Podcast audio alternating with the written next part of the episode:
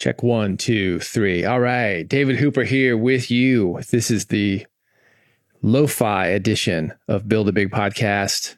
Same podcast, same website, bigpodcast.com. That's where to go if you want to learn how to build a bigger podcast, get people to your podcast, make more money with your podcast, make people care about your message.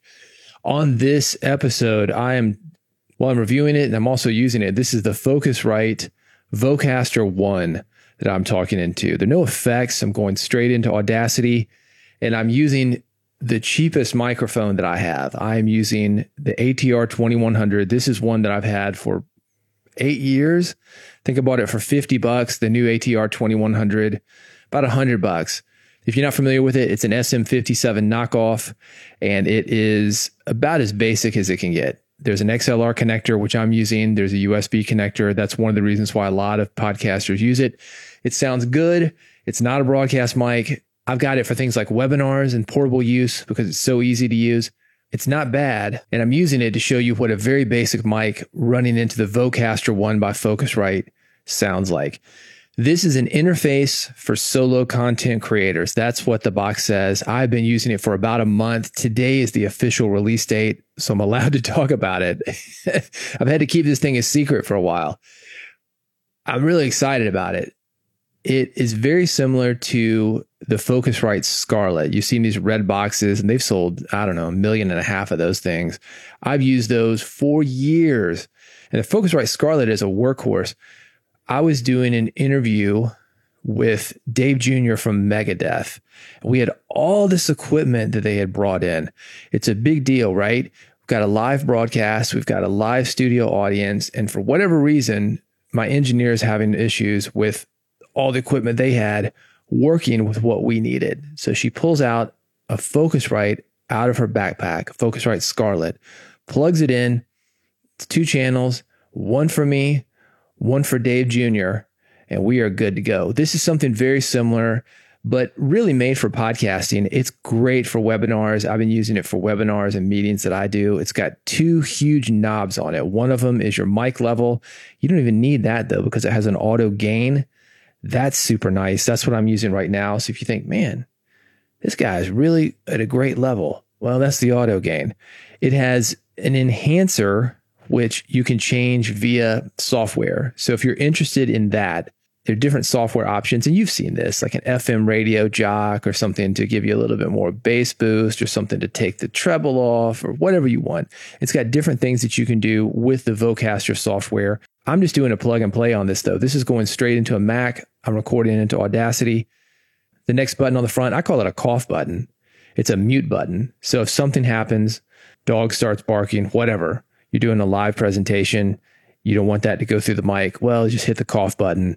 You're good to go. And then it has another big knob on it that is the volume of your headphones or your monitors.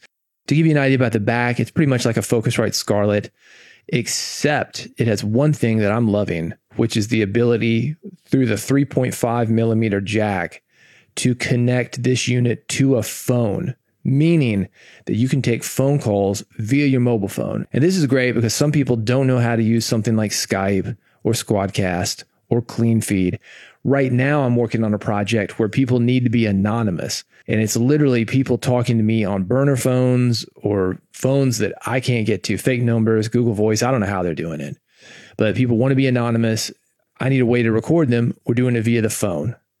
So if you're interested in that, that's a really nice thing. It has a 48 volt boost, also known as phantom power. So if you're using a condenser mic, that's great.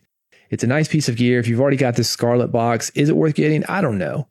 I don't know. The Scarlett box is great. I'm going to keep using that for my podcast. But for something like a webinar, Zoom call, what I've got now, just a standard computer, it's going into a Mac Mini, Audacity, webinars, something like that. You can hear how good it sounds. And it's nice if you're doing live because you've got these big buttons. It's easy to fix something if it's not loud enough. You can't hear something, turn it up. It's too loud, turn it down for a live presentation, or if you don't already have the Focusrite Scarlett, this is not bad. I'm using the Vocaster 1, as I mentioned. There's also a Vocaster 2.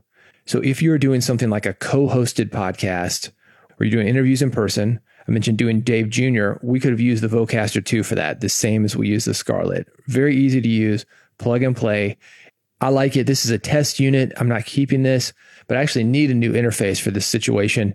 I'm probably going to get one of these units for myself. For me, as far as webinars go, this is better than the Focusrite Scarlett. Otherwise, though, if you've got the third generation, it's got the air button. I don't think you need to replace it. Just keep that third generation Scarlett. With that said, if you do need to record phone calls, you want to broadcast on Clubhouse, this is a way for you to do that. It's not a bad piece of gear. Search it out. Vocaster One. That's the name of it. And if you go to my Instagram page, the username is Big Podcast One. You will see me with a video. You get to see exactly what it looks like. As far as hearing it, though, this is it. Just me with an ATR 2100 going straight into the Vocaster. No kind of processing, nothing like that. So, this is what it sounds like. If you want more from me, bigpodcast.com, that is where to go to subscribe. Make sure you never miss an episode. Bigpodcast.com slash subscribe.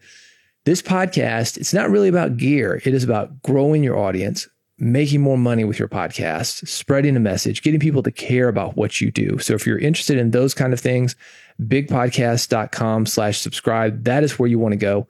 While you're on the site, I've got a newsletter that goes out every week, some other things that will help you grow your podcast audience, spread your message, make money with your podcast. It's all at bigpodcast.com. Go there, subscribe, and I'll see you on the next episode of Build a Big Podcast.